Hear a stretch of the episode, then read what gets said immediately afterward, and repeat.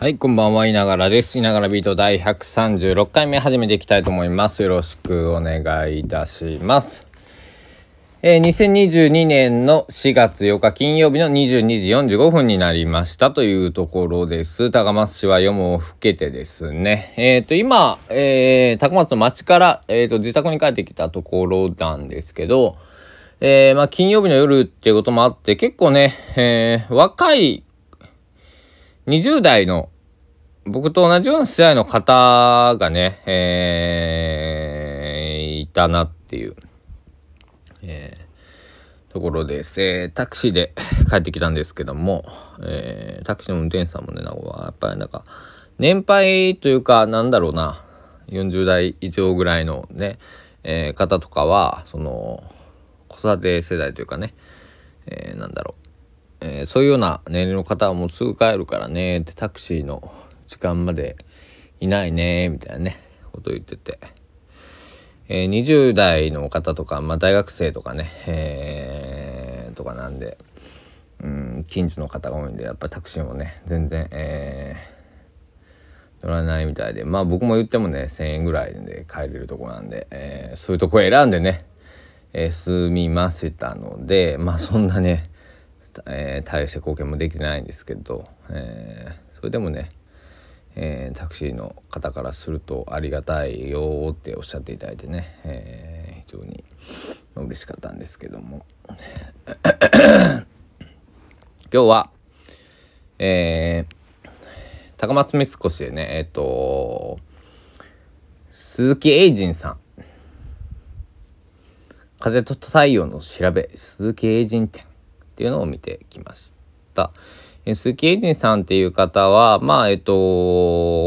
家さんなんですけど、山下達郎さんのね、アルバムジャケットとか、関連とか、波乗りジョニーの、ジャケットとかね、そういうのを書かれている方です。大変、僕たち世代でもわかるし、僕の父親世代というか、そこそこ幅広い年代にね、知られている方で、絵を売っていたんですけど、僕が行った時間にはね、何歳ぐらいかな、60代前後ぐらいのご夫婦が絵を買われていて、ちょっと聞こえてきたんですけど、若い頃にはねこういうの、憧れて見てたけど買えなかったけど今はちょっと買えそうだからっていうね、ことをね、こう聞こえてきて、いいなと思ってね、一番安いのでも一桁万円ギリギリみたいな金額から300までが200万円ぐらいまでの、作品が、あったかなと、僕もごめんなさい、そこまでがっつり見たわけじゃないんでなんとなくそんな感じだったっていう感じなんですが、よいしょ、そういう作品たちがあって、でもポストカードとかだったらね、8枚組で1100円かな、A と B と2種類あったんですけど、それぐらいだったらね買えるなーなんて、思ってけど、よいしょ、ちょっと今日はでもまだ何日か会期があって、明後日日曜日もね僕街に出る用事があるんで、買うならその時に買おうかななんてね、思いまして、一旦ちょっとストップをね、勢いで買っちゃうとね、何でもかんでも買っちゃうタイプなんで、少し間を置こうと思って、だったんですけど、鈴木英人さん調べていただいたらね、たくさん、作品出てくると思うんで皆さんも、見てみてください。本当に絵というか、絵なんですけど、ちょっとこうアニメに近いタッチというか、ほ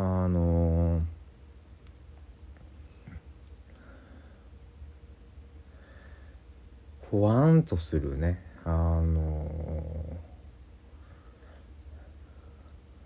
僕が、絵の世界というかこう絵を見に行き始めたのは、平川光太くんっていう画家と知り合ったからなんですけど、彼の、高知県立美術館でねやってた、セメタリー、イノイト継承っていうね、古典では結構黒の、絵の具を使った、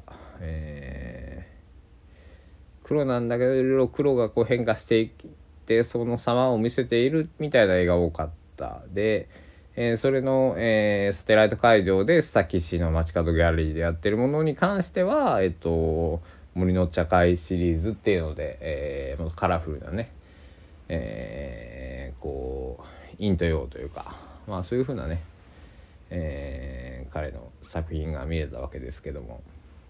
鈴木英二さんの場合はもう本当にカラーっていう感じでこう本当にアニメの世界みたいな絵を描かれ、アニメの世界みたいだなと僕は感じました。今日並んでいる作品を見た限りはね。で結構その、日本をね湘南とか富士山とかをモチーフにした写真もありましたけども、絵もありましたけども、やっぱり外国のそのアメリカのね、イメージというかそういうようなアメリカとか、沖縄のこのロードサイドっていうか、海岸沿いみたいなね、そういう風なのをこう感じさせるような作品があったんですけど、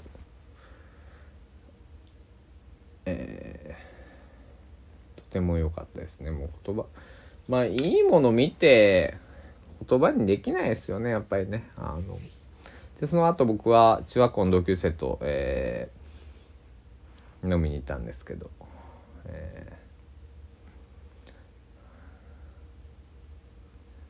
っぱり嬉しいよね。僕中学校3ヶ月しか行ってないので、そうやって中学校しか買ってない友人とね、そうやってお酒が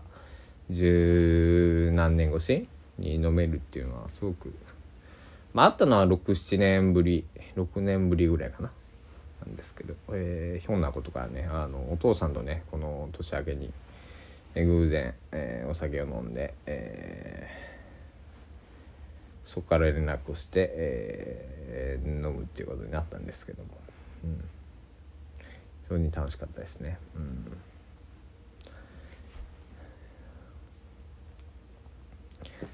今日はね酔っ払ってお腹も張りましたね。結構食べたんでね、食べましたよ。食べた、いい夜でしたよ。いろんな話もして、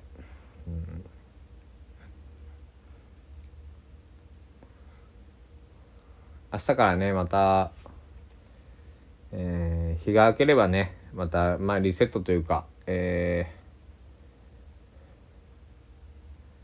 また新しい日が始まるわけですけども、今もね一秒一秒新しい日が始まっているんですけども、そうだな、帰り、タクシーの運転手さんと話してたんですけど、こんな時代だからこう好きなようにもうね生きて悔いのないように生きるしかないよねみたいなね。運転手さんの方は60代後半ぐらいだったかな、なんですけど、だから40年ぐらいこう生きてる時間が違っても感じることっていうのは、一緒なんだななんて思って、自宅に帰ってきたんですけど、僕だって、その運転手さんだってね、いつ命が途切れるかわからない、それはね、生きてる限り、死ぬっていう、ゴールへ向かって走ってるようなもんですから、みんな一緒なんですけどもそこにね後悔なきよう、進んでいけるように、僕もね今日一日今日は、酔っ払ってもう寝るだけですけど、明日からまた、毎週、ごとぼちぼちやっていきたいと思っております。今日は今日もいい一日でしたよ。うん。まあ明日はね、明日でどうなるかわかんないですけど、美味しいコーヒーを飲んでね、明日はちょっとあったかいね、三品茶でも、飲もうかななんてね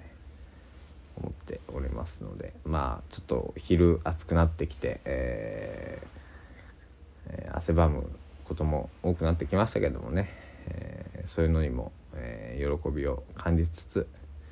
また一日一日かみしめて、過ごしていきたいなと思っております。また明日もね、なんか新しい言葉だったり、音楽だったり、こういう、ポッドキャストラジオだったり、ノートだったり、ツイッターだったり、インスタグラムだったり、何か新しい発信をアウトプットをね、僕が感じたことを、していって、誰の何になるか分かんないですけど、何もならないかもしれないけども、それを恐れずに、僕というものを少しでも、このように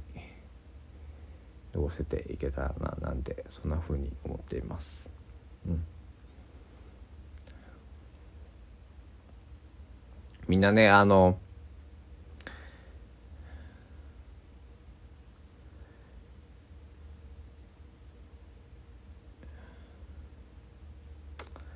生きろとは言わないけどね、糸井重里さんのね、もののけ姫の、キャッチコピー僕大好きなんですけど、生きろってこう生きろって言われたってって思う時だってね、あると思うけど、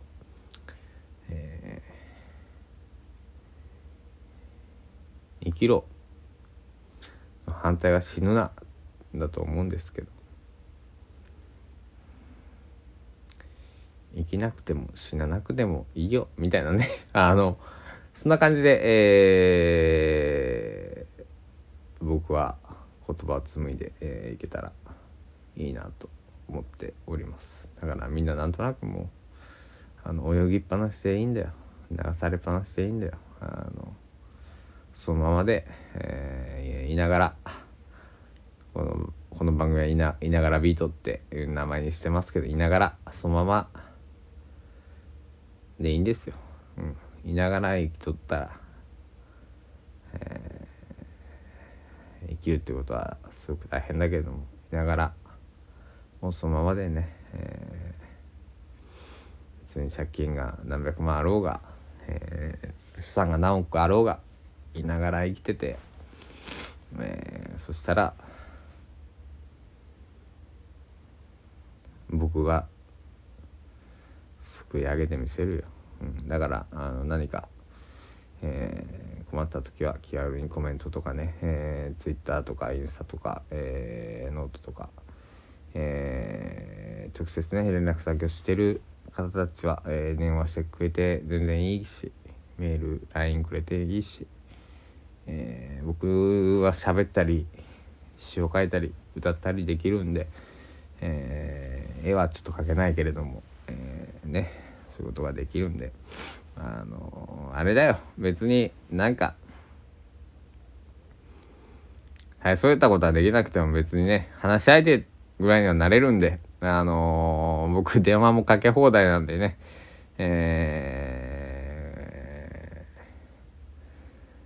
電話かけてちょっとごめんかけ直してって言ったらかけ直すし、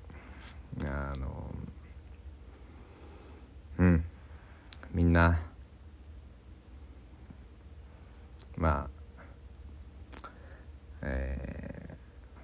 頼ってきてよ。うん、大丈夫だから、そんな風に思っております。今日はね少しなんか、まあ、しんみりしたような気がしたけど、まあちょっとこれにも理由があって、ちょっと自分のことじゃないが言えないけど、そういうことをね考えさせられた一日だったんでね、皆さんにとってこう平凡じゃダメだな、こうなんていうかな、静かなる、一日がねまた過ごせるように、今日静かに終わったなとか、明日も静かに、朝起きれて、静かに一日を終えられることを、祈っております。では、そろそろ眠くなってきたので私は、就寝させていただきたいと思います。いながらビート、僕のそのままの心の鼓動、本日もお届けしました夜ビート、お聞きいただきありがとうございました。というかね、だいたい誰が聞いてるか分かってるんで、半分は家族だろっていうのも分かってるんで、まあ僕はなんとかこういう風にやってますんで、それを付け加えておきたい。大丈夫だからそっちも、なんとか頑張ってというかポチポチやってください。はい。というわけで、いながらビート、夜ビート終了したいと思います。じゃあまた明日、ぼちぼちで会いましょう。ではでは、おやすみなさい。お時間です。さようなら。